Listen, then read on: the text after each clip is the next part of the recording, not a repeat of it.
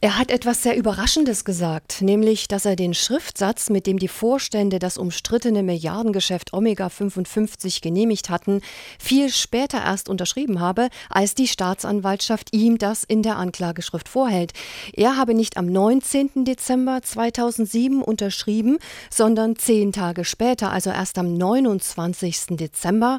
Nonnmacher sagt nämlich, er schreibe die Ziffer 1 immer als amerikanische 1, also nur mit einem Strich von oben nach unten, da fehlt der Anstrich. Und die Staatsanwaltschaft hätte das wohl verwechselt und fälschlicherweise die 2 für eine 1 gehalten. Und deshalb ist aus dem 29. ein 19 geworden. Dass der 29. dabei ein Sonnabend war, sei unerheblich, sagt Nonnmacher, denn er nimmt sich öfter Unterlagen mit nach Hause und das war für ihn also normal. Für ihn war seine Unterschrift eben zu diesem späten Datum dann auch nur noch ein zur Kenntnis nehmen von Omega 55. Und im Übrigen habe er auf seine Mitarbeiter vertraut und er hat auch die Anklagevorwürfe zurückgewiesen, also seine Pflichten verletzt zu haben und die Bilanz gefälscht zu haben. Das sei absurd und lebensfremd. Also sagt er, seine Unterschrift sei nicht so wirklich wichtig gewesen. Stimmt das denn? Na, um das Geschäft intern zu genehmigen, war sie das anscheinend nicht. Die HSH hat wie alle Banken interne Kompetenzrichtlinien, so heißt das, die regeln, bei welchen Geschäften wer unterschreiben muss, ob zum Beispiel alle sechs Vorstände unterschreiben müssen oder nur vier.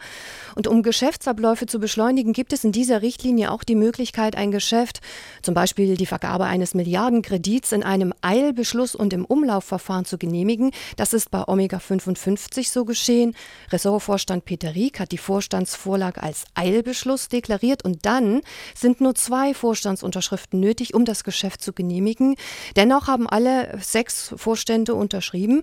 Von daher war aber Nonnmachers Unterschrift intern zumindest nicht mehr nötig, weil vor ihm eben schon vier bzw. fünf Kollegen unterschrieben hatten und Omega für ihn damit genehmigt war. Und wie hat Staatsanwalt Carsten Wegerich auf diese Argumente reagiert? Er hat äußerlich gelassen darauf reagiert.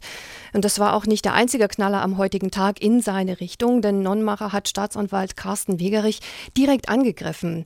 Wegerich hätte ihn im Vorfeld der Anklage gar nicht zur Vernehmung geladen. Erst auf das Drängen seines Anwalts hin habe er ihn vorgeladen und bei dieser Vernehmung hat Nonnenmacher auch nur monologisiert. Die Staatsanwaltschaft hat keine einzige Frage gestellt. Ähm, Wegerich hat ihm ausrichten lassen, er wisse, was zu tun sei.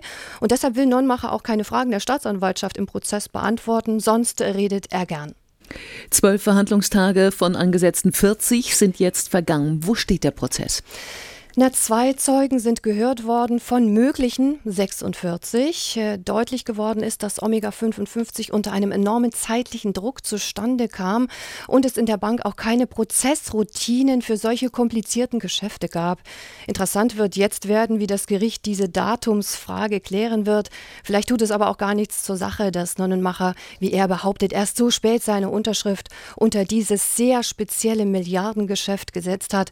Denn vielleicht gilt auch vor Gericht, Gericht das, was der Volksmund sagt, mitgehangen ist, mitgefangen. Ob ihn das also entlastet, wird das Gericht entscheiden.